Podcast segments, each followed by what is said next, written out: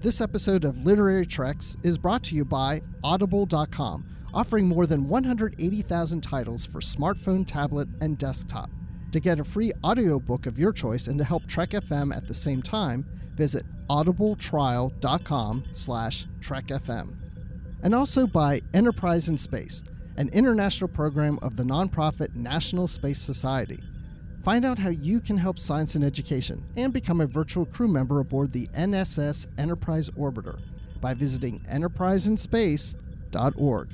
And if you want to join the conversation and share your thoughts on this episode, join the Babel Conference, our listeners group on Facebook. Just type B A B E L into the Facebook search field. We look forward to seeing you there. Hey everyone, I'm Rod Roddenberry, and you're listening to Trek FM.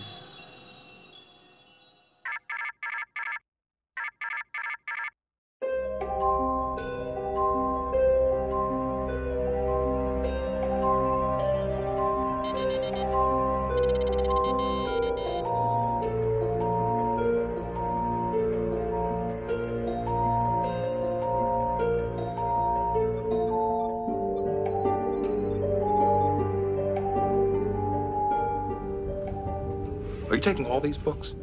I thought I'd take some light reading, in case I got bored. Welcome, everyone, to a special episode of Literary Treks. They're all special. I was going to you know. say, it's special. They're all special because of my co host. I'm Dan Gunther, and my co host here, of course, is the wonderful Bruce Gibson. Oh, well, thank you. That uh, That's so special of you to introduce me that way. And you're very special yourself. Aw, thank you. We're all special. We're Wait. like peanuts, like a Christmas special, Huh. Yeah. where, you know, Okay. people feel sorry for us right now. we'll have to end every episode with next time on a very special episode of Literary Treks. Mm. You know, that you know, we me. can all learn a lesson or something. I want to go watch Blossom right now. Exactly. Whoa. Joey. Uh, anyway, uh, sorry about that. We are not here to talk about Blossom, but we are here to talk about Star Trek books, which is what we do every week. And hopefully, you know that if you're tuning in and uh, you're prepared. So, some of you probably know that the latest uh, Star Trek The Next Generation comic series has started coming out, and that is the Through the Mirror series.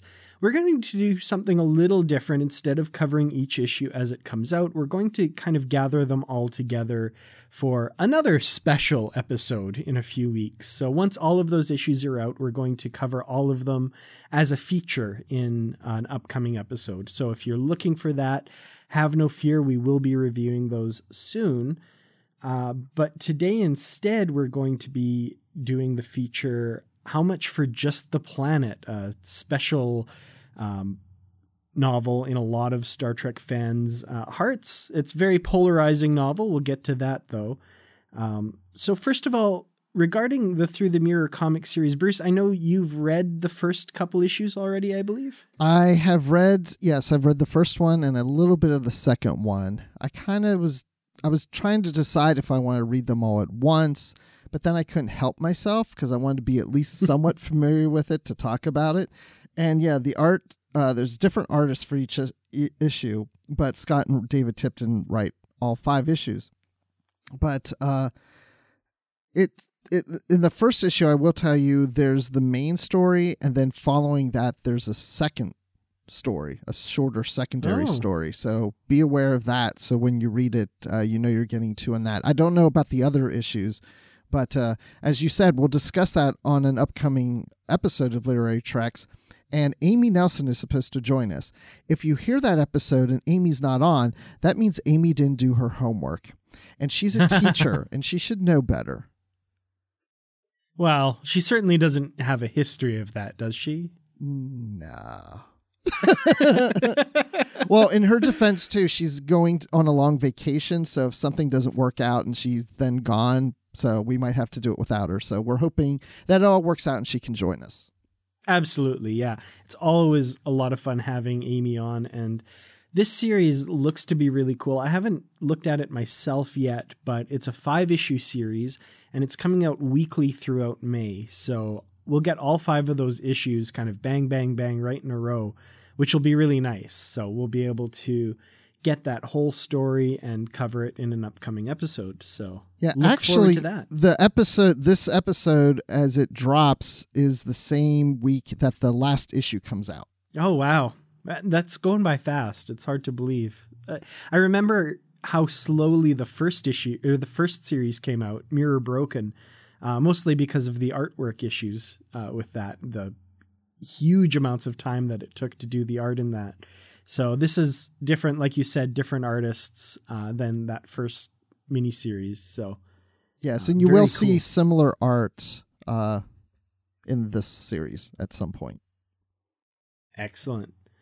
Well, uh, other than that, not much to cover in news, uh, unfortunately, at the moment. So, what do you say we jump straight over to the feature? Yeah, let's talk about Talk how about much what? this planet costs. That's a question. How much is just for the planet? So, and did you mention we have an iTunes review? I don't remember if you said that or not. I did not mention that. Well, now Thank we're you. saying I that. Forgot that. So, well, after the feature, we're going to read someone's iTunes review, and I hope it's good. I hope so. no spoilers on that yet, though.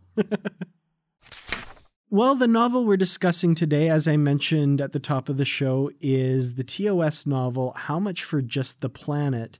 And this was one of the old numbered novels, novel number 36, written by John M. Ford. And you might remember he also wrote the novel about the Klingons, The Final Reflection, that we covered a few weeks ago. So this is a follow up to that novel?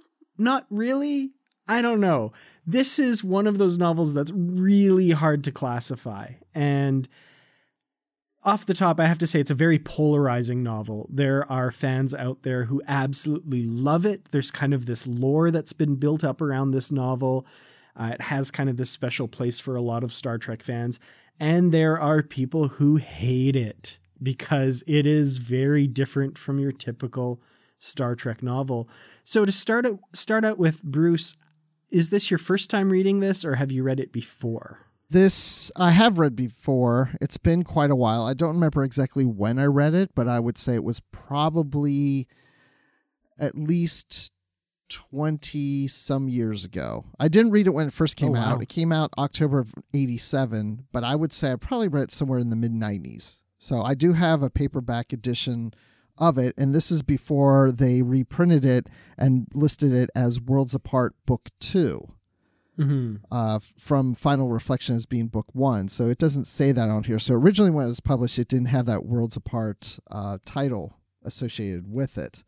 Um, Right. but from what I look in the inside jacket here, it shows that this I am holding a first printing of Oh, this wow. novel. So I guess I got it either. I don't think I got a used bookstore, maybe, but either that it's been it was sitting on the shelf at a Walden's book for a long time. Excellent. Well, yeah, I did not read this when it first came out. Uh, the month that it came out, I turned five. So Oh wow, that's I great! not I turned twenty. That's excellent. Well, I I did not read this at that time. But your Uh, parents did- read it to you as a bedtime story, maybe I doubt that happened. I would have been so confused. like a lullaby in some of the songs that are in here. Well, I have to admit, as an adult, first reading this, I first read it in 2012, and I was pretty confused then. So, um, yeah, no, I, I read this first in 2012 uh, as an ebook. So, um, yeah, I, I've never had a printed copy of this, despite having seen it in libraries, bookstores, kind of all my life. But then when it got to the time that I kind of want to read that weird one that I've read about online, I couldn't find it anywhere, so I had to buy the ebook. Interesting. So let me ask you: You said when you've been seeing this around for all your life, did uh, why did you never pick it up? I don't know. I think, hmm, I, I think I remember seeing it at like my junior high um, school library, and it might have just been a little bit too weird, and also probably too scared to be seen reading a Star Trek book, especially one with Kirk in a tuxedo on the front. Like, you know, it just looks silly, and I kind of steered clear of it because it didn't look like something that would be up my alley. But uh, after having read a lot about it and a lot of opinions about it, I was thinking, you know, I really have to just pick up this book and see what the heck it's all about. Yeah. well, I, I'm in the same boat. That's why I asked you because I didn't know if the cover was a turnoff. I remember going into. I'm I'm remembering this now. I, I think I did buy it at Walden Books. I remember going to Walden Books and I would go and pick different books. I wasn't going in order of the numbers. I was just randomly picking books and I'd see this one and I'd always was like that just does not look interesting to me. That or well, it's it looks different, but I don't know if I want to go there. And I don't know what it was that changed my mind at some point to go ahead and buy it and read it. Um, but you know, eventually, I think maybe I probably bought it and maybe didn't read it right away. I think, and eventually got to it. And then all these years mm-hmm. later, now I'm rereading it, and it brought back memories. Yeah, I yeah, I that cover. Let's talk a little bit about the cover to start with. So we've got Kirk on one side and a Klingon on the other side. Now, obviously, the model they've used to draw the Klingon, I think, is Commander Kruge, played by Christopher Lloyd from Star Trek 3. Yep. But presumably, he's supposed to be this Captain Caden who's in this novel. That's my assumption, anyway. Yeah, that's my assumption, and, uh, too. Yeah, and we've got this kind of uh, stocky man, bald man in the middle, also with a tuxedo. I'm thinking that must be the character of Flighter yeah. from the novel, is my guess. Yeah, I think you're right. So yeah, they're both both Kirk and Flighter are in tuxes. Hmm. So, and of course, you know, Kirk's kind of got a bit of a goofy expression on his face, and the Klingons giving him side eye. Like, it's a really interesting composition, and if nothing else, it really sticks with you. So, yeah, I I don't know if I didn't read it because of the cover partially, uh, which is too bad because it's very distinctive and I think fits this novel perfectly. Well, because when you usually see a cover with Kirk on it, he's in his uniform. This he's in a tuxedo. He's got a bow tie on. I mean, mm-hmm. when's the hmm. last time you've seen Kirk with a bow tie on? Like never. yeah. so exactly. it's just a little odd. And then this other little, you know, guy, kind of bald, and he's got his little fingers up like he's gonna wait on you like you know table for two or something you know i mean it's just like mm-hmm. what is this is this a star trek novel it just looks kind of funny on the cover but um and then the title how much for just the planet i mean when you read the title too it's like what what is this i don't know if i want to read this or not and that's what i was going through i just i put it off for a long for the longest time Mm-hmm. You know, to the novel's credit, I have to say it doesn't pretend to be anything that it's not. Like from the cover, from the title, you know immediately this is going to be goofy. It's going to be silly, you know, and it, it doesn't it doesn't try to trick you into thinking it's going to be anything other than what it is, which turns out to be kind of a musical comedy set in the Star Trek world, as crazy as that sounds. That sounds crazy. Hey, which you know reminds me real quick. Uh, I don't know if you remember this or ever heard this, and this is probably going back as far back as when I was reading this. I remember there was talk, serious talk of a Star Trek opera.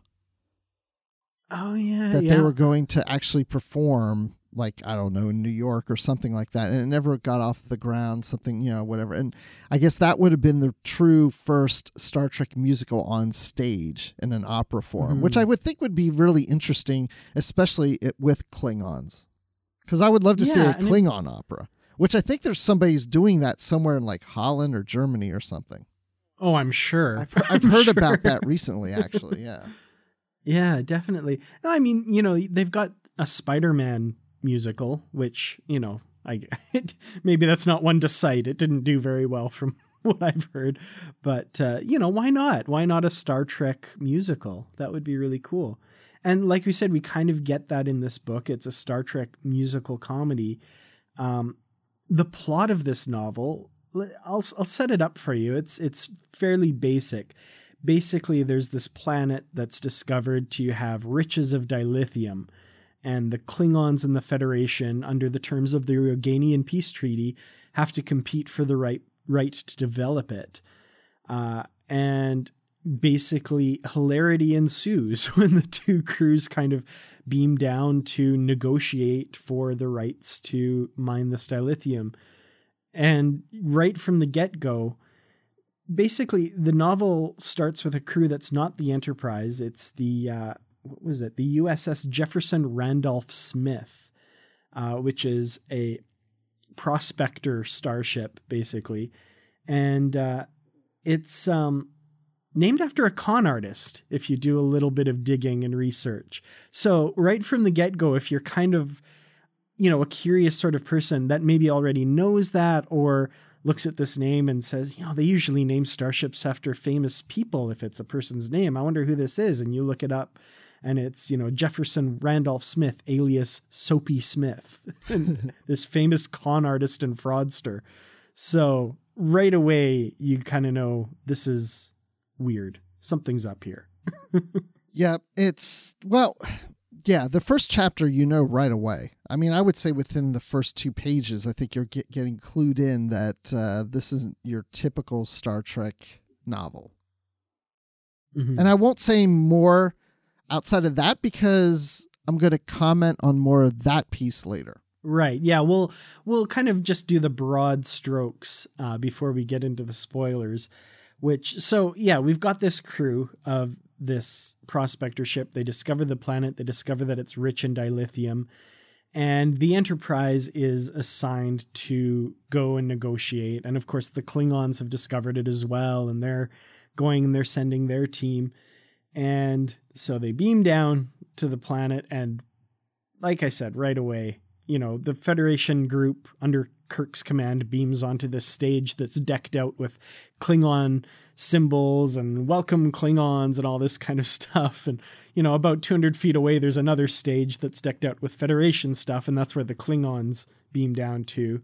And it's, you know, oh, whoops, we messed that up. Sorry about that. But it's clearly part of this plan because we don't know exactly what the plan is, but we see that these colonists or or the the civilization on this planet, they're they have a plan in the works here. And we see it kind of pieced together bit by bit.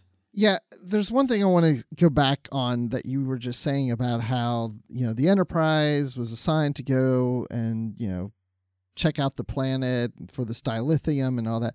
The thing that one of the things that bothered me was they weren't that far from this planet originally, but yet they go all the way back to Earth to get the assignment to go back. Like, why did mm-hmm. they have to mm-hmm. go all the way back to Earth for to say, what should we do? You should go back. Okay, here we go. That did seem a little bit odd to me, and I actually reading it this second time, I was like, "Oh, I didn't remember they went back to Earth. I just thought they were, they were there." But so, yeah. Speaking of them going back to Earth, I want to make a little comment. Another thing that Ford does with this novel is, you know, there's very broad comedy, but there's also very cutting, uh, subtle comedy as well too. Like I love this admiral who gives them the assignment, and just the, the bit of commentary on Starfleet and the Federation and stuff. The admiral, this is this is directly quoted out of the book.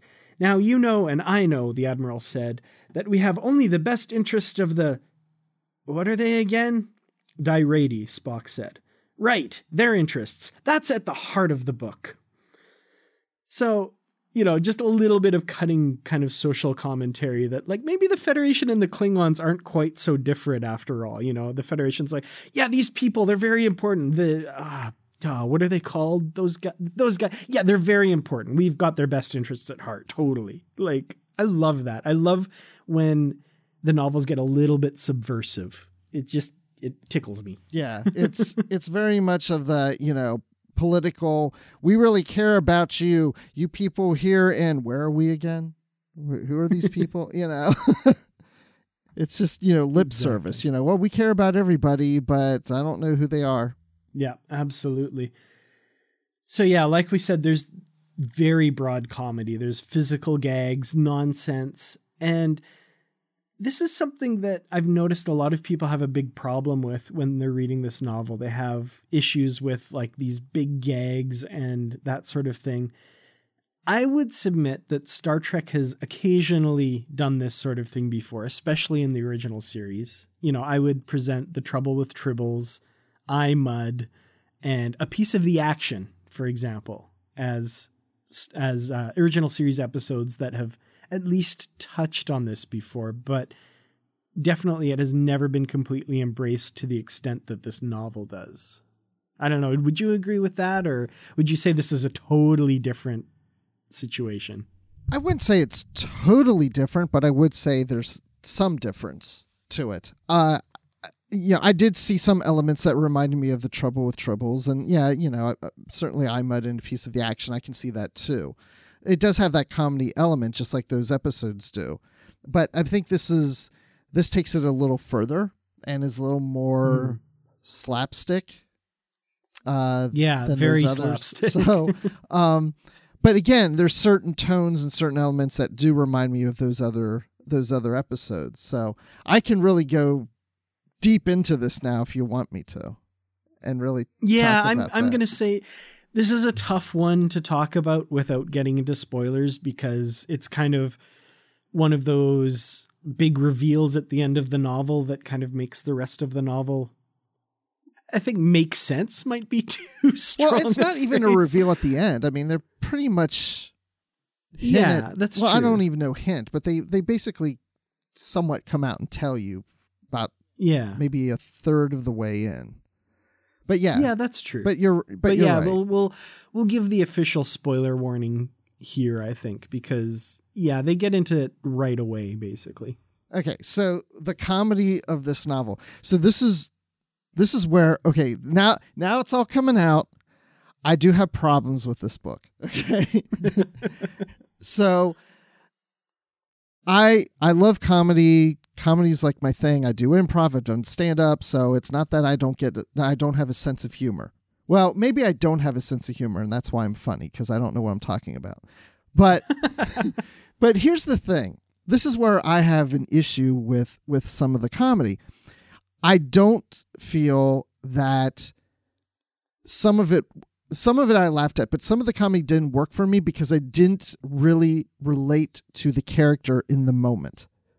I didn't mm-hmm. find the humor of that moment within the characterization. And what I'm getting at is that I kept going back to thinking of the difference between um, the voyage home and the final frontier we laugh at the voyage home and a lot of people will say that's a funnier movie than the final frontier because in the final frontier the jokes seem forced they seem to just you know we got to be funny we're forcing the jokes in there where in the voyage home it's the situation it's putting our mm. characters in the situation that we laugh at we see them struggle we see them try to fit in we just they seem out of place and they don't fit in to that place they are outside of that place. They don't fit into it. So that's what works in the voyage home and that kind of humor I appreciate more and laugh at more. In this book, I felt that the characters, our crew, didn't feel like a fish out of water. They seemed so accepting of everything that was going on as if it's just an everyday normal thing. You know, it's like, you know, towards the end of the book, we have a pie fight, and it's just, you know, Kirk's like, okay, I'm going to pick up a pie and I'm going to throw it. And it's like, it just, there was a lot of things in there where I really wanted to see the reaction of the characters about what's going on around them as opposed to just accepting it and just going with it. Yeah, I will say if there's kind of one thing that I just had to turn off in my brain when reading this book, it was that a lot of these characters would just go along with it. And, you know, Kirk will say, yeah, okay, I'll put on a tux and I'll pretend to fight off a mugger to save this person's relationship or whatever. You know, it, it doesn't make sense. But it's one of those things that I just, maybe to the novel's detriment, I guess, I just had to kind of turn that part off and say, okay, I'm just going with it. But then but, the, at the uh, same time, but but doesn't it like you're saying Kirk putting on a tux, wouldn't it have been funnier to you in the same situation that Kirk is a little reluctant to put on a tux, but he decides mm-hmm. to go ahead and do it because of what needs to be done, and then Spock sees him in the tux and makes a little snide comment, which makes Kirk feel a little more uncomfortable about being in the tux. It's like those character relationships. I found our crew to be the least interesting characters in this book. Yeah, I mean there is that. They're they're basically and and even literally in the in the story they're props Right. used by this planet to like arrange in a comedic manner. Um that said, man, there there were just parts that I was killing my you mentioned the the pie fight. The very end, I think it was the very end of the pie fight where Spock beams down and I can read this with William Shatner as Kirk. Spock, Kirk said. Spock. Then, from the heart, Spock! He held out his arms. Somebody give the captain a pie! At least 12 pies intersected on Kirk. And I mean, that's the only line that tells you what happened there. And you know, 12 people just threw a pie at Kirk in that moment. And I know it's ridiculous. And I know it's, you know, very broad humor and like, it's totally, you would just shake your head if this was a televised show, I think. But I'm killing myself laughing at this and I can't help it. I don't know what it, like, I just can't help killing myself laughing at this. Well, see, and for me, I I mean, there was parts I did laugh, uh, but like the pie fight didn't really make me laugh at all. As a matter of fact, it reminds me of an episode of the Brady Bunch where they all threw a, a pie at cousin Oliver. They all ganged up on him at one point, um, but that's a whole nother thing. I really need to do. That's for your Brady Bunch I podcast. uh, okay, little sidebar.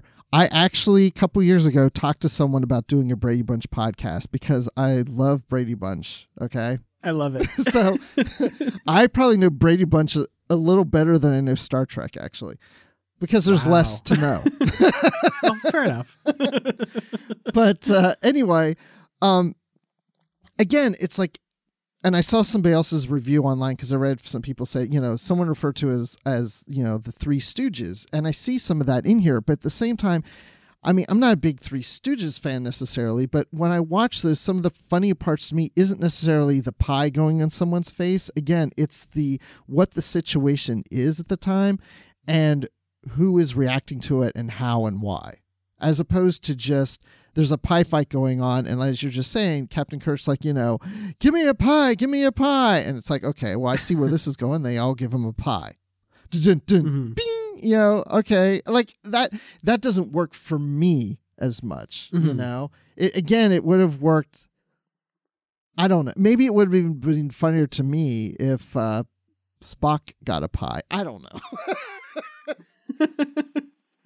Part of it to me also, and I think this is why I would not have enjoyed this if I had read it as a kid. Um, but knowing these characters so well, like I can just picture Spock's expression at that. Just like where he doesn't really show emotion, but his eyes go just slightly wide and he kind of like looks around. You know what I mean? And I and I know it's not spelled out in the book, and maybe it would be better if it was, but you know, something like that. Like I just imagine these characters in that situation, and as absurd as it is, I just I really get a kick out of it. Right, and that's what you're. So you were like filling in the blanks, or you're putting in between the Yeah. lines, and that's where I feel, in my opinion, the book would have been better if it would have, you know, gave gave us what Spock's opinion was and his expression and what he was thinking at the time, and as opposed to just Spock beams down and he sees Captain Kirk get a pie and next scene, you know, I was just like, like it, so the characterizations felt off. You know, it's again, it, it reminds me of the Final Frontier where there's certain gags and, and jokes that just don't really work because it seems forced, as opposed Mhm. to the Voyage Home where you're laughing at our characters because of what they're struggling through in their situation.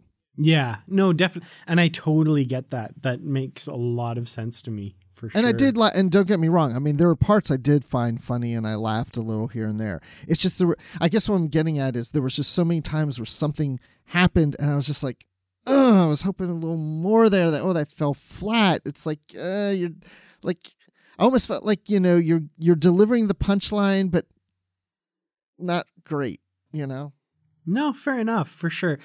This, I have to say, like when I first read it, as much as I knew it would be kind of silly and off the wall, I think I was totally expecting a follow up to the final reflection.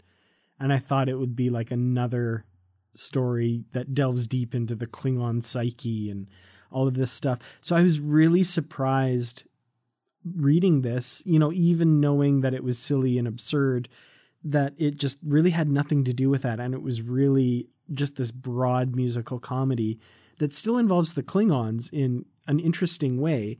And the one way I will say that I think it continues forward from the final reflection is it really, for lack of a better term, it's not the right term, but it humanizes the Klingons, which I'm sure they would really object to me using that term. But not you know, not, not these Klingons. yeah, well, that's true. That we get very different Klingon characters, and one in particular, uh, whose name I can't remember, but he kind of is partnered up with Uhura for much of the Yeah, book. it's Proke. and he Proke, right? And he's a big, uh, I, I would call him a cinephile almost. Like he really likes movies and old uh, Earth stuff like that. Yeah, it's when And- their and- their ship contacted the Enterprise. His greeting message was a quote from Orson Welles. Right. And so, of course, that leaves the Enterprise crew incredibly confused, and the captain saying, like, okay, Proke, so why should I not assassinate you right now? Like, what what the heck was that? I, you know, yeah. Yeah. Well, I, I, so let's talk about the Klingons for a second because Okay. I mean, so you know, we, we usually like lay some things out here of what we want to talk about. We're jumping all over the board right now. So We're totally, we've thrown the script out the window. we do not have a good stage manager like the Direidi do. no, We're just, uh, but we sure know what he looks here. like because if you look at the cover, here, there he is. But so, I'm so the final reflection. I mean, and and we reviewed that in episode of Literary Treks. It was number two sixteen, I think. Uh, I don't know. I made a note about it earlier, but now I can't find it. But anyway, um, uh, we'll find that out. But anyway, so this what I had a problem with is with the final reflection, we really delve deep into the Klingon culture. And even though it's a lot of it's not quote canon now, it was just very interesting. It was a very interesting take on how the Klingons were and their culture and how it related to the Federation and how they perceived the Federation. And in a lot of ways, how there was a lot of parallels between the two. And then we get to this one, and it's the same author, and it's the like you said. I mean, it's just a slapstick comedy throughout, and I don't. I'm like you. I mean, I read this years ago, but I didn't remember all the detail. But after reading the final reflection, which was my first time reading it, I thought going into this, it's like, okay, we're going to get a little. I know this is supposed to be a comedy, but we're going to get more of that Klingon. We're going to find some more things out, and we really don't. Yeah, that's true. I mean, it doesn't really expand a lot on what was given there. I do like that he carries that those same Klingons forward. Like we don't learn a lot more about them, but we still see kind of that brand of Klingons, if that makes sense. And uh, I do like the characters. And the one thing I have to say is I like that we get into the motivations of them. So Captain Caden, for example, who's the the commander of the Klingons, he's a pretty reasonable guy and he goes along with a lot of what's going on, but when certain things happen, he interprets them through a Klingon lens and, you know, okay, well, I got to go kill Kirk now. you know? Right. So, you know, some of that I really appreciate and um I I don't know. Any any novel that involves a Klingon captain getting his foot stuck in a toilet. I'm sorry. I love this book. Oh man. Okay. Uh, it's ridiculous. I'm sorry.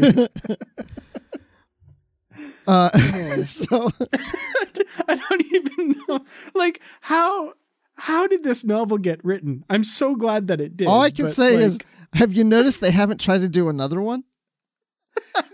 this is true. This is true. Yeah, I, I, I well, I wasn't. Ugh. Yeah, I'm not bothered. Okay, so we're coming from different ends of this because you're saying I love it. I'm not saying I hate it at all. But I Mm-hmm. mean, yeah, the, it doesn't bother me the the Klingon foot going into the toilet. I mean, there's parts of it that that I thought were funny and worked. It was just.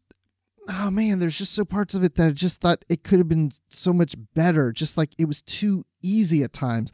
The the two crews, the Klingon crew and the Enterprise crew, they got along too easily at the begin, uh, like throughout the book until, like you're saying later, the Kling, you know, the captain's like, oh well, I need to be a Klingon and want to kill Kirk now. But you know, before it's like, you know, they beam down and they're, you know, Kirk and Captain Caden are hanging out, you know, in the hotel bar having drinks and just like old chummy buddies and just like you know n- there's no tension between the two really. There's not you know this is awkward sitting here drinking with a klingon. I mean there was they got along better than they did at the end of the final frontier movie where they all were having drinks at the end on the enterprise. I mean She has wonderful muscles. i was just gonna do that oh, sorry. no i'm glad you did it I was thinking the same thing, but it was almost like that.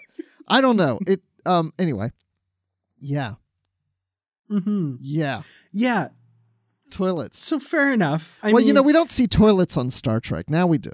That's true, you know.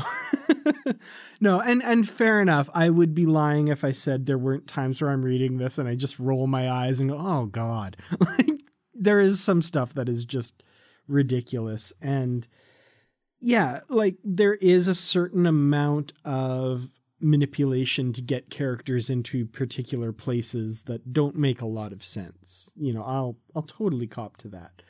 But yeah, no, I'm I'd be lying if I said I didn't love this novel. The one thing that I wanted to talk a bit about is kind of the artistic flourishes, for lack of a better term, that John M. Ford put in this novel. The one that jumped out to me that just I- really loved was at one point Scotty and a Klingon uh, almost come to blows. So they have to have uh, a fight, and Scotty is to pick the the weapon, and he picks golf clubs. And by that I don't mean they're going to beat each other about the head with golf clubs, but they're actually going to go and play 18 because Scotty is a true Scotsman and and you know plays golf. Do you hear this, at one- people? Dan likes pie fights, Klingons playing golf, and Klingons getting their foots in toilets. and Chekov showing up in like knee high socks and baggy, you know, puffy short pants tucked into them and a vest and a little golfer's hat to caddy for Scotty. I mean, how can you not love that? That's so great. Like that's second only to his little Dutch boy costume in Star Trek 3. Like it's great stuff. Oh, well, we're gonna get so many Well, no, letters that's- and emails well, and that's- saying, "How could Dan like this? This is ridiculous." No, no, no. You're you may be getting some that say you know they love it with you and they they can't stand what I'm saying, but but um there there's parts of those scenes that I like too. I mean, it is funny to think you know Scotty chooses golf and and a Klingon. Again, I mean these aren't the Klingons we're used to. You know, TNG post all that. You know, this is Mhm. you know, again, we mentioned the novel was written in 1987. And so this is more based on the original series. Klingons are a little more human like. So, you know, you kind of give a pass to that. You know, they're not really going with the Klingons from the motion picture and uh, the search for Spock at this point, even though they put basically Kruge on the cover. so, so anyway, um, but yeah, the golf thing's okay, especially when they're being attacked and they're using their their clubs as their weapons and like swords and Mm. things. I mean, yeah, I mean that that I actually did laugh at. yeah, and I mean it's it's ridiculous, but it's ridiculous also that the Klingon would be like, "Oh, okay, yeah, I'll play golf, sure." Right, exactly. Don't you want to see the Klingon not want to do that and feel a little uncomfortable about it? You know, and Scotty's trying yeah. to convince the Klingon how to swing the club like this, you know, as opposed they just go out as if they've done this a million times before. You know, the Klingons play golf all the time. You know, there's the Klingon Country Club, you know. well, you've never experienced golf, and you tell you've played it in the original Klingon or something. I guess I don't know. But yeah, like for instance, one time uh, they're out on the golf course and there's this mountain peak that Scotty's gazing at, and it's ringed with stars. And he comments that doesn't there seem to be a higher power controlling our destinies? And I mean, the mountain peak with the stars stars around, it's the Paramount Pictures logo, which is again, I I don't know. I don't think there's anything necessarily subversive that he's trying to say here, but it just almost feels like a little dig at Paramount, like their controlling of the Star Trek brand or something like that. I, I don't know. I, that was one that just leapt off the page. I absolutely loved that. um, and then the other thing that I wanted to talk about a bit was uh, the cast of the novel. There are a ton of uh, other science fiction authors and some of them Star Trek authors that are cast in this book as various characters. So we're introduced to Princess Dee Dee the First is this character's name, and that's actually Diane Duane. And then her kind of paramour, Pete Blackwood, is played by Diane Duane's husband, Peter Morwood, who has also written Star Trek novels uh, with Diane Duane and stuff. And then this one, I didn't realize when I first read it, but I looked this up this time. Neil Gaiman shows up as Leon the Magian at one point in the novel, which I was a big surprise. I wasn't expecting that yeah, one. I didn't either. I, I I know where you got these off Wikipedia. hmm Totally. Because I didn't and, know these uh, too. I saw it there too. I'm actually reading American Gods at the moment, which is funny. So I was like, oh, Neil Gaiman, that's cool. and we've got Pamela Dean as Pam. We've got Janet Kagan as Janika. And then um, AC Crispin, Anne Crispin. Uh, there was uh, Lieutenant Anne Crispin in the novel, which was based on her. And then the stage manager who shows up from time to time when people crash through the sets or whatever. And he says, You're not supposed to be here. You're supposed to be over there and moves them to where they need to be. That's actually John M. Ford. And he describes himself, you know, as he looks as the stage manager trying to orchestrate this whole thing. You know, and and when you say stage manager, I mean he is the stage manager of this whole book. You know, he's kind of taking charge of things, and a lot of times when I was reading this book, I kept thinking how this felt like a uh, like it could be a TNG or Voyager book that's taking place on a holodeck. You know, Totally, yeah. and uh, it's almost like you know this is his uh, Ford's holodeck Star Trek adventure. you know. well, there's like one point when I think somebody's hand brushes up against the the brickwork at the back, and he's like, "Oh, this is painted bricks," and I'm like, "I think I know that set from Star Trek because there's the." There's those bricks that show up in the background of every time they're in like some castle or something. Right. And they're obviously just painted bricks. And I think this is the Star Trek crew discovering they're just on a set, but like in a, just a normal episode or something like that. And someone even mentions like styrofoam rocks bouncing around at one point. Yes. so I'm like, this is just, you know, them piercing the fourth wall and discovering the, I don't know, background of the 1960s Star Trek TV show. I don't know. I just love looking at Dan's face right now. He's just beaming. oh, I just yeah. I it's kind of one of those things that like if I hadn't ah, I would probably really dislike this novel if I was trying to take it seriously as a Star Trek story. But I don't know if maybe in my mind I'm picturing it more as just somebody having fun with Star Trek characters rather than it being something that actually happened. I, I don't know if that maybe is playing a part in it, but yeah, I, I can I totally understand why people would dislike this book. Well, yeah, I, I think, you know, it's not your typical Star Trek novel or Star Trek story. Uh, I think maybe I read this in your review online, Dan, but, uh, or someone mentioned it somewhere that, you know, Monty Python.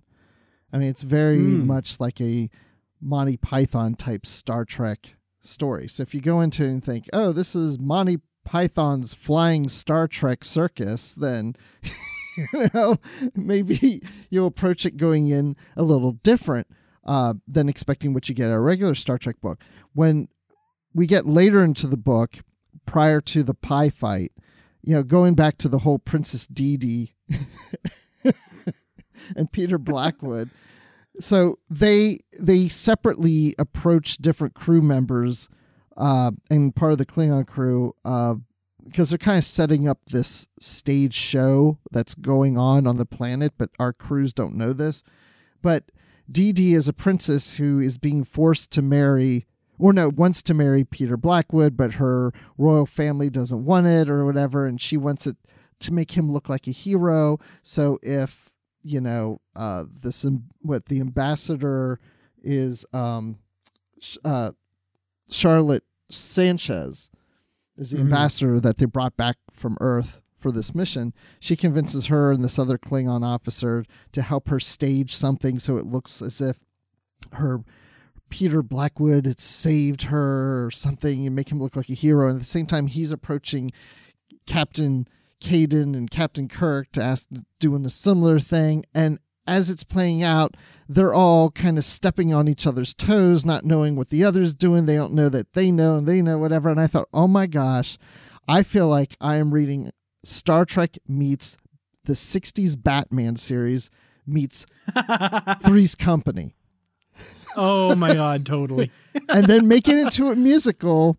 And there you go. This is your book. Totally. Now, if I'd read that like as an idea for I'd be no, no, no, no, no. Don't do that. But I don't know. I I think it works. Like I really enjoy this. Um and like I mentioned earlier, it's not even just for the really broad comedy stuff. Like I like John Ford is a talented enough writer that he just crafts these little bits with his words that I just feel resonate really well. Um, there's the one quote, I think it's um, right near the end, uh, where you know Flighter has revealed everything that's happened. He's like, it was Plan C, it was comedy. We wanted to set you guys at ease and and you know make you you know not want to whatever like whatever their end goal was. It was just kind of to put them off balance and stuff. Kirk said, "You can't run a society based on comedy routines." You can't, Flighter said, almost innocently. I thought it was rather a common thing. Not under that name, of course. I just, I love these little Yeah. digs, these little subversive. I don't know. I just, No, I'm with you on that. I agree. I like that. yeah. Um, another little bit like I, it's, it's totally silly and it's totally obvious, but even when they're not dealing with this planet, there's just some great comedy stuff going on where, you know, Kirk is told that you know Ambassador Sanchez, Charlotte Sanchez, will be the ambassador, blah blah blah, and McCoy's like, "Oh, do you know her, Jim?" And he's like, "No, I I don't know her." He's like, "Oh, that's a first. You know, I don't know how many times we." you know, run into some woman who's an old flame or, you know, you just know from dating her once or whatever. And he's like, yeah, I guess it does happen a lot, but not in this case. And they come around the corner and he's like, oh, Charlotte Sanchez. Oh, right. It's like, oh, yeah, you bought me that ice cream soda once. Right. This is Bones. This is Spock. This is Charlotte. Yeah. it's just, I love it. and right stuff. before that, Like, McCoy was making a comment how it seems like every other mission, there's some woman who boards the Enterprise that Kirk has had a relationship with, and now they run exactly. into one. Charlotte, Caliente Sanchez. Uh, I'd like you to meet my Spock officer, Commander First, and Dr. McNeil. I mean McCoy. like I just I love it. it's so stupid. It's so, It's so stupid, but I love so it. stupid. So okay. oh my gosh. So what? The first thing I want to, one thing I want to mention is I, I mentioned earlier in the show about the first two pages. So I started to have problems with this novel at the very, very beginning because they are in the mess hall, our Enterprise crew's in the mess hall, and they're getting their food from the replicators or whatever. And Kirk's orange juice is a luminous electric blue orange juice. It's blue. It's electric. Mm-hmm. It's electric blue. And he's sitting there with his orange juice with Scotty, McCoy, and Spock. And he doesn't mention a word about it. He just looks at it. oh, it's blue. And he drinks it. And it tastes like orange juice. It's just interesting that it turned out to be this electric blue. And I'm thinking that's where I first started. I was like, wait, what? That that doesn't sound like Kirk. Kirk would get look at his orange juice, orange juice blue, and there's his chief engineer right there next to him and say, Scotty, why is my orange juice blue? Ah, there's something wrong. I have to fix it. You know, but but he just drank it. I'm like, who in the right mind is going to drink orange juice that's blue? and I just was like, I didn't I- think that was funny. I just was like, and then we get to the other ships, the Klingon ship and the other Federation ship, and they have problems, and they're all just like eating the the batter toast on the Klingon ship, even though it's a strange, co- like no one's phased by this. And then the crew of the of the um, Jefferson Randolph Smith, their computer is going bonkers and acting real weird and silly to the point that Well, it got it got peppermint milkshakes. it got peppermint milkshake because it's got peppermint. and the captain asks her Vulcan science officer about it, and she's just like, "Oh, well, you know, it was programmed by humans. There's nothing wrong with it," and then leaves. I'm like.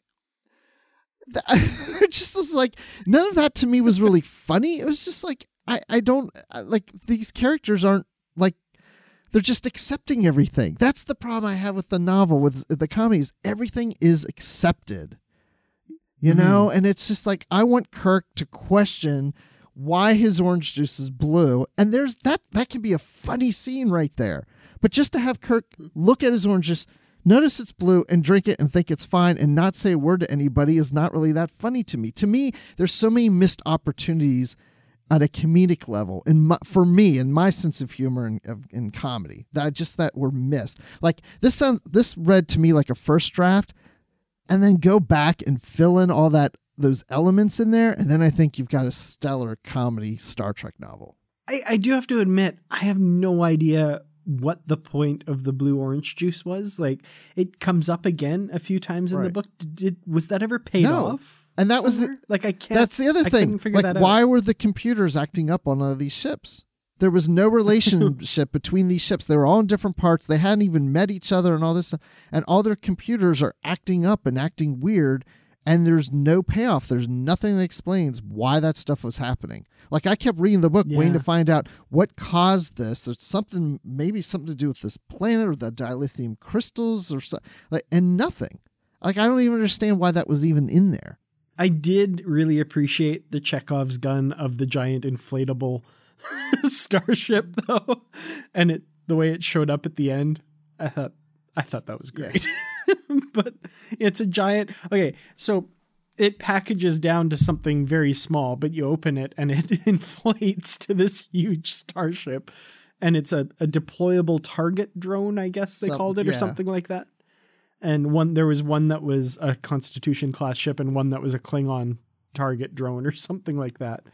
But uh, yeah, yeah and when it, and it shows up in a an amusing way at and the when end. the yeah and the the and this is more at the beginning but when the starship the jefferson randolph smith the computer is now running the ship because the crew jettisoned through a escape pod to the planet um, the computer goes to dock the ship into the inflatable enterprise basically and pops it and the klingons wonder where the ship went. Like it's just but which was weird. Again this is where it's like things like fell f- like missing to me because that happened and the scene ended. And the enterprise is there because they were seeing two starships.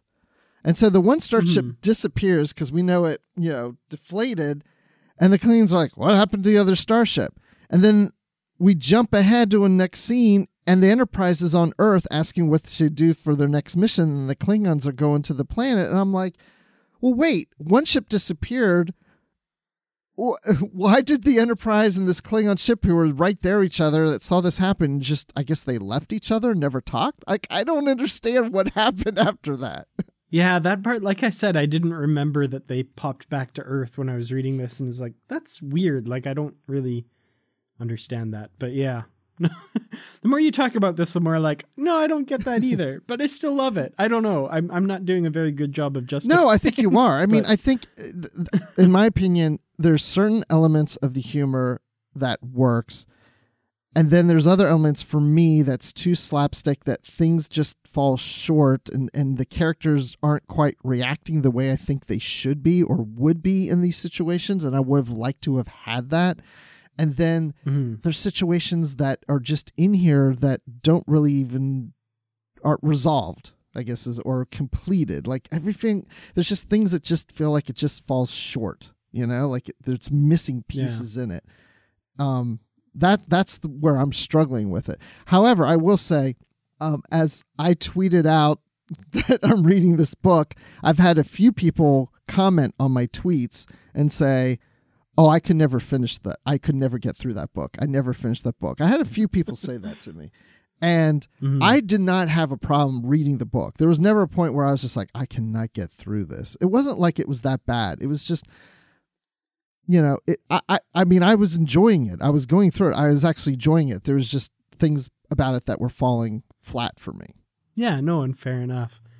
Um, so we've mentioned the Jefferson Randolph Smith a couple times, and so we've got it's basically got a three person crew. Um, Captain Trofimov, I'm not sure if I'm pronouncing her name correctly. The first officer, whose name is Tellyhu, and he's a Withiki, which is like a winged bird like creature, I guess.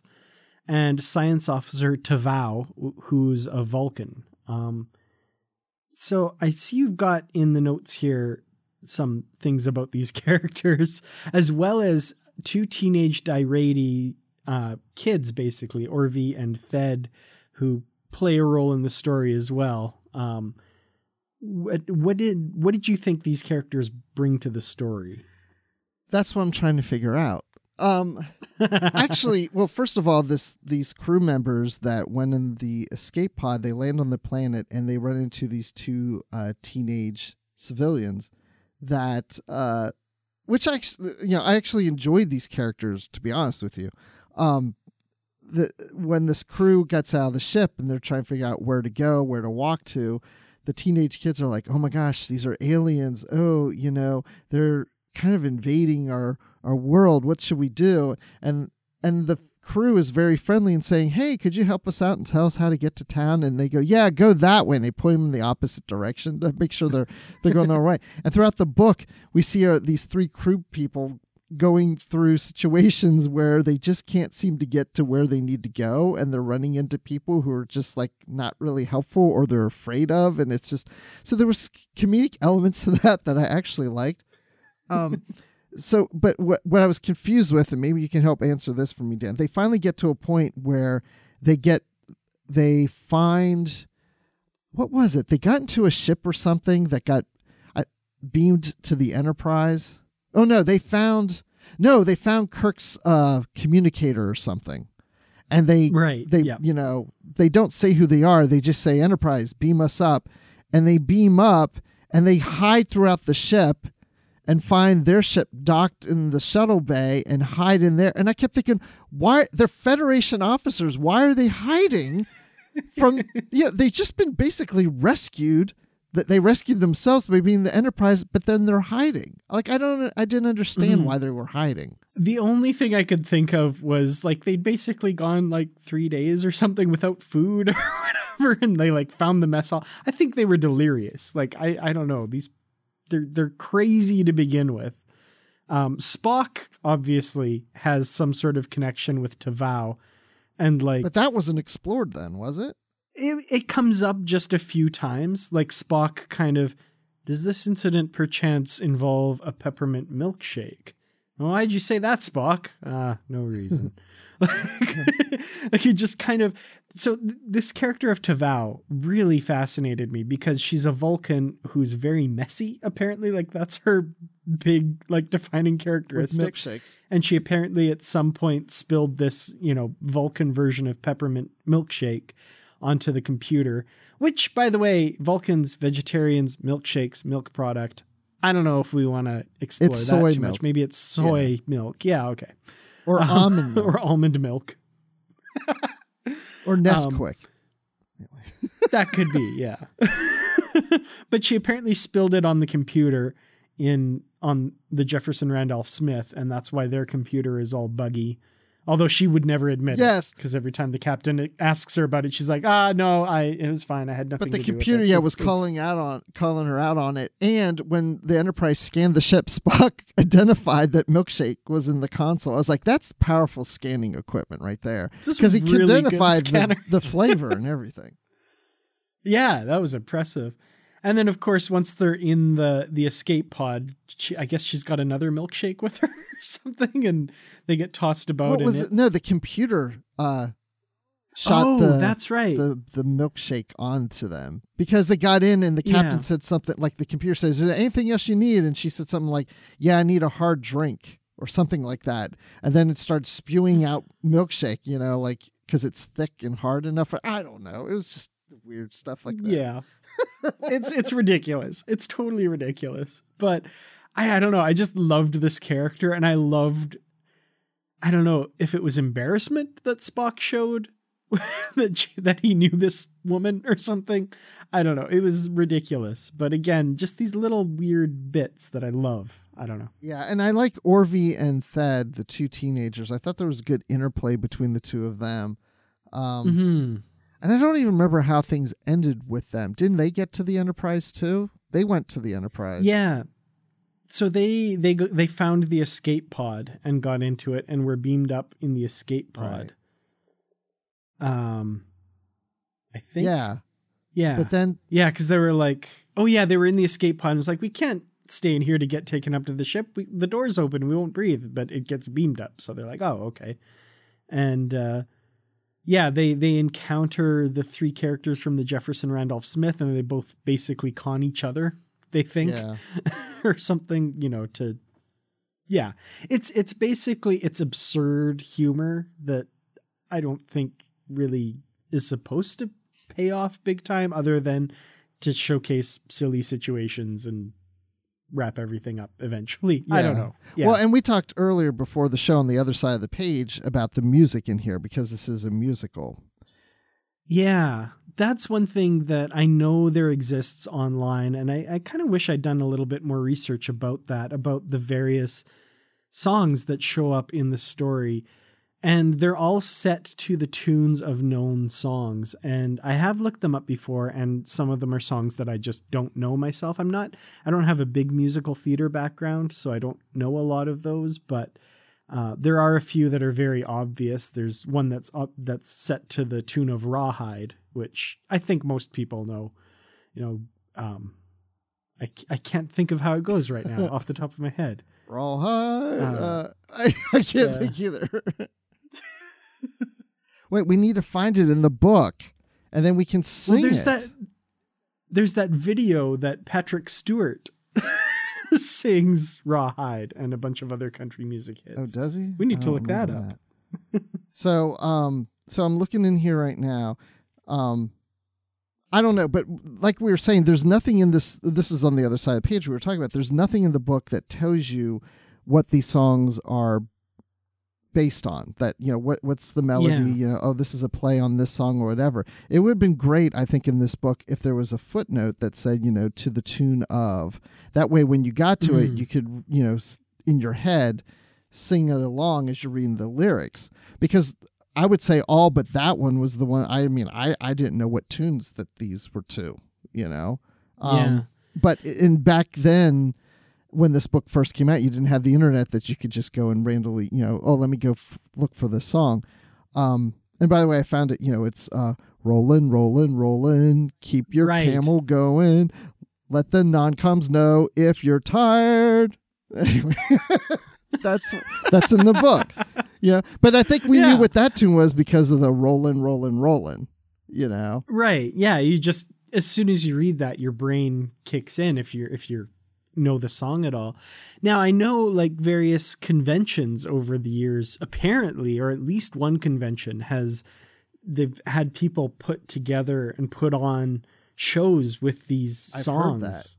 I mean, I haven't seen it, That but would I've heard be- of that. Yes, that they've done that. I would so love to see that. I don't know if that I'm assuming that's probably something that hasn't happened for a while. I'm assuming that was probably quite a few years ago. Well, would be my Dan, guess. you know what? you and I are totally going be to Star. Trek Las Vegas this year together. So, you know, this is our opportunity to do revive this and do it a performance there. do you think I mean you you for sure, but in my case, do you think maybe they would rather somebody who could sing? um, no. It's funnier if we can't sing. All right. Well, if you're at Star Trek Las Vegas and you happen to see me or Bruce, come up to us and we will not sing any of these songs because we don't know them. We're not. We, I can do the ill-equipped. rolling, rolling, rolling.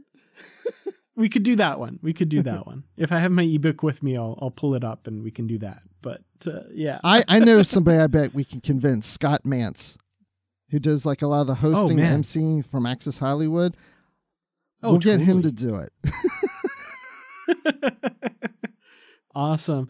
Well, yeah. So, you know, listeners out there, we want to hear from you about this book. Uh, if especially if you have seen one of these performances at a Star Trek convention, we would love to hear about what that was like. So, I'm I'm putting the call out for that because I want to know what that's like. But I guess kind of wrapping up here, Bruce, what are your kind of final thoughts about how much for just the planet and maybe a final rating? And I want to be the first one to ask because I gotta I gotta somehow justify the rating I'm gonna give it. well, I mean, I, I'm not going to give it a really great rating, but I, that doesn't mean that it's not a decent book. I think it really depends on your sense of humor or how you come into the book and approach it. And again, I mean, some of the humor worked for me and some of it didn't. And I, there were certain things I just felt, you know, like it, it wasn't satisfying me enough. Like it didn't complete certain scenes or explain some things better. And I really wanted, if anything, just the characters' reactions to be more of what I would expect how they would react in these situations. Uh, and no, we never see really our crew break out into song on their own. So, you know, that makes sense. Mhm. But, um, but yeah, I mean, there's, I I think it's what you said at the beginning of the show is there's some people are going to love it. Some people are going to hate it. I'm not, I don't hate it. I don't love it. I did not have a problem reading through it. It was not like I, I had to, I, you know, I, there's been a few rare times in Star Trek novels where I really was struggling getting through it. I did not struggle through this. It, you know, it was an easy read. It was fun read, but outside of that, I would say that I would give it maybe, you know, a couple of pies out of a half dozen to throw at Dan's face. nice. Awesome. Yeah, no, I it's kind of for me in the age of, you know, television shows that have that weird random musical episode that shows up, right? I mean, Buffy the Vampire Slayer did a musical. I've never really watched that show, but I've heard it's great and that episode is great. Uh, I've recently been watching The Flash and I watched their musical episode, which was ridiculous, but they figured out a way to do it. You know, there's kind of some weird justification for doing a musical episode. And I feel like this is kind of Star Trek's musical episode. And very early on they beam down and and at some point the natives start into song about something. And Kirk says, you know, if this is a planet whose civilized whose culture randomly breaks into song at the drop of a hat, I guess we have to go with it. and you know, it's kind of that's almost to me the author telling the reader, just go and I it." did like, that line. I'm glad you mentioned that because it does explain Yeah. some th- why they don't react the way I think they should. hmm And I mean, it's it's it's a ridiculous explanation though. Like, I'll be honest, and it's it's hand wavy, and it's like you know, just just relax, just go with it. But over the course of this book, both times I've read it, I did just relax and I just went with it, I guess. And I love it. Like, there's things that don't make sense, and there's things that are just ridiculously absurd. But I can't help but recognize that when I'm done this book, I'm laughing, I'm smiling. I've had a really enjoyable time reading this book, both the first time and this time. And I think if you go into it with that attitude and, you know, don't expect something that it's not, I think you'll appreciate it much more than if you go into it, you know, not not with an open mind. And I'm I'm not saying that everyone's going to like this. I totally get that there's a huge subset of people that will just think this is totally stupid. And I get that. I totally understand that. But I have to give this one five out of five Paramount Pictures stars ringing a mountain while we're playing golf with Klingons. Nice. Because I love it. Well, I think this is one of the first times that you and I are total opposite ends of our opinion of a book. Um, usually we're pretty much in line, but again, I think it's just you know maybe just a different sense of humor or something uh, that works for some people that doesn't work for others. It's like when I've done improv, um, there's you know scenes that some people really say they love and others like oh I I didn't think that was funny at all. You know, it's like everybody's got their own like Mhm. sense of humor to it. But um, yeah, I, I'm glad we, we that we read it. It was it was fun. Yeah, me too. This is one that I've been wanting to cover for a while and it's it's one that again like I said I totally get people will have very different opinions on and I can't fault anybody for that opinion and I hope you don't fault me for just unabashedly loving this even though I can recognize there's a lot of things that are totally ridiculous. I would never feel bad about anybody loving a Star Trek novel. I don't care what the novel. Here, hear. so and and I would never begrudge anybody their personal opinion about something. Yeah. So And you know, one thing- Oh, this is one thing about this novel is we had the uh, character of um of Poke that we mentioned that you know quoted Orson Welles and stuff, and he's all into this you know early 20th century movies and culture and stuff, which is a little odd for a Klingon. But at the same time, there were so many references to old movies and lines and things like that that I was actually craving and they were in an old movie theater too on this planet. I was actually craving the need of of going to watch an old movie. Like I wanted Hmm. to go watch like, oh, that's an old classic. Oh, I kind of feel like watching that now. Like the book was making me want to do that. Yeah, and in an old theater with like you know this this kind of chairs that squeak when you pull them down a little bit because it's so old, but you know it's got those big velvet curtains and those velvet ropes and the old popcorn machine and You know Ah, what, man. Dan? Yeah, I love I, that. I've I've been saying this since I was a teenager. My dream thing to do when I retire is to buy an old theater, refurbish it, and show movies, old movies in it. Oh man, that would be awesome. I would get in on All that right, with let's you do it. If uh, yeah, totally. Well, it's been fun talking about really old vintage movie theaters today, but it's not the only thing we've been discussing on the network. So here's a quick look at some of the other things you may have missed elsewhere on Trek FM. Previously on Trek.fm. To the journey! You really did reorient my thinking about the mess hall. Now I need to rewatch every scene with the mess hall and, and try to visualize Neelix's kitchen as the captain's dining room. I just assumed that when when she said this used to be my private dining room, that she meant the whole mess hall, like the entire room that they're in.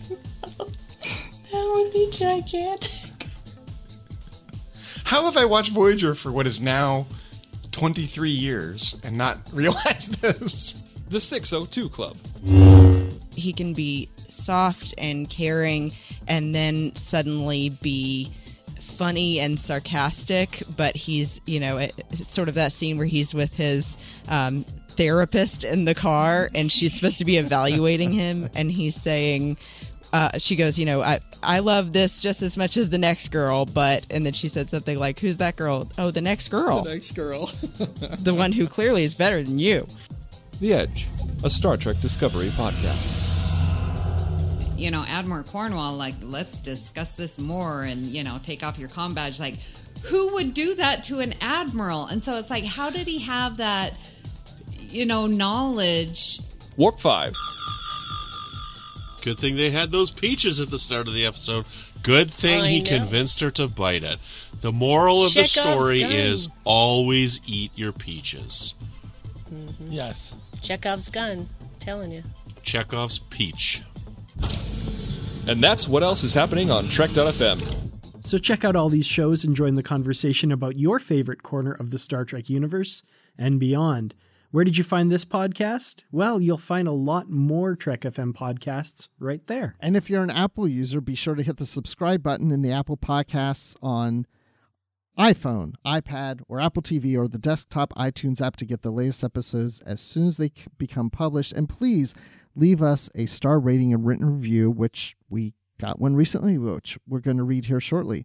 And if you're not an Apple user, we've got you covered as well. And you can find our shows on Google Play Music, Stitcher, TuneIn, Spreaker, SoundCloud, Windows Phone, and most third party apps. And you can stream and download the MP3 file from our website or grab that RSS link. And if you'd like to help us keep all of our shows coming to you each week, you can become a patron of the network on Patreon. Just visit patreon.com slash trekfm, that's p-a-t-r-e-o-n dot com slash trekfm, to get all of the details. Perks can include early access to episodes, exclusive content, producer credits, and more, and those are all available through our special patrons website, Patron Zone. It requires a great deal of money to produce and distribute these shows each month, and we really appreciate any support you can give. We really hope you'll join the team. Again, you'll find all of the details at patreon.com slash trekfm. So we do have an iTunes review by Chris Hill, and this was a five-star review, so thank you for that, first of all. And Chris writes, I love your takes on the books. The novels have been with me for most of my life. I would read the books while I was in transit from the States to my deployments. The most recent episode, Hogwarts Academy, helped, re- helped me remember one such book. I thoroughly enjoyed that book and wished Bill and the Reeves Stevens were able to continue, continue the stories. I also enjoy the news and comic reviews. Well, thank you so much for that, Chris. That was, of course, our review of Collision Course you're talking about. Episode there. 227. And yeah, and that one was a lot of fun. Um, yeah, the Shatnerverse novels. I kind of, I never thought I'd say this, but after that, I kind of almost wish that we got more of those myself. So, yeah, not an opinion I ever thought I'd have, but hmm. Yeah, yeah. Yeah. But the, you know, there's um, I think we mentioned on that show too. There's other Academy books, not by Shatner, but maybe we'll venture into those other books someday. Yeah, for sure. And we'd love to hear your thoughts on today's show. And there are many ways you can do that. And the best place to join that larger conversation is in the Babel Conference. It's our listeners group on Facebook. Just type Babel, B A B E L, into the search field on Facebook, and it should come right up. And if you'd like to send us an email, well, you can do that by using the form on our website at trek.fm slash contact. Choose to send to a show and select literary treks, and that will come right to us. And you can also find the network on Twitter at TrekFM and on Facebook at facebook.com slash TrekFM.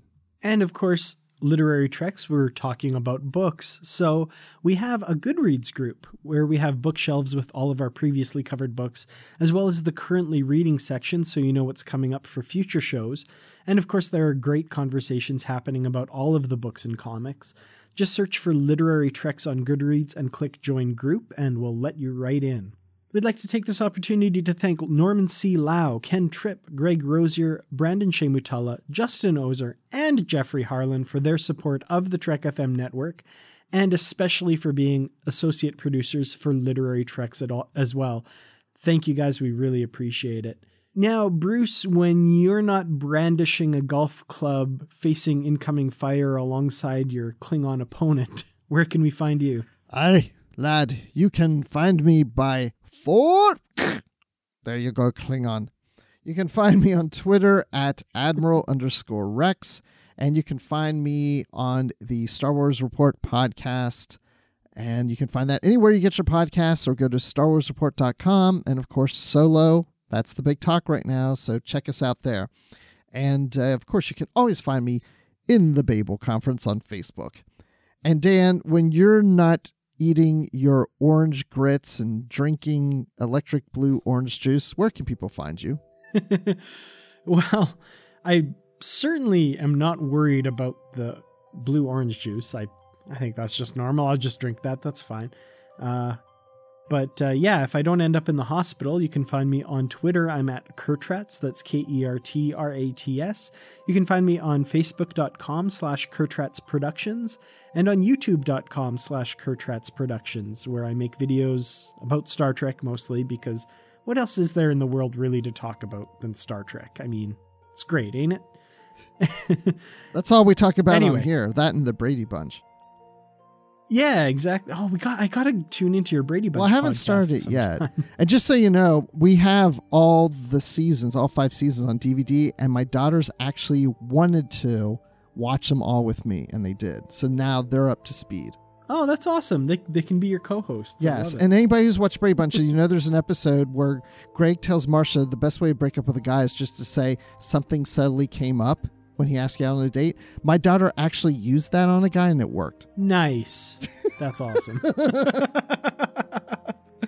well, on that note, thank you all, everyone, for listening. And until next time, live long and read on. You call that light reading? To each his own, number one.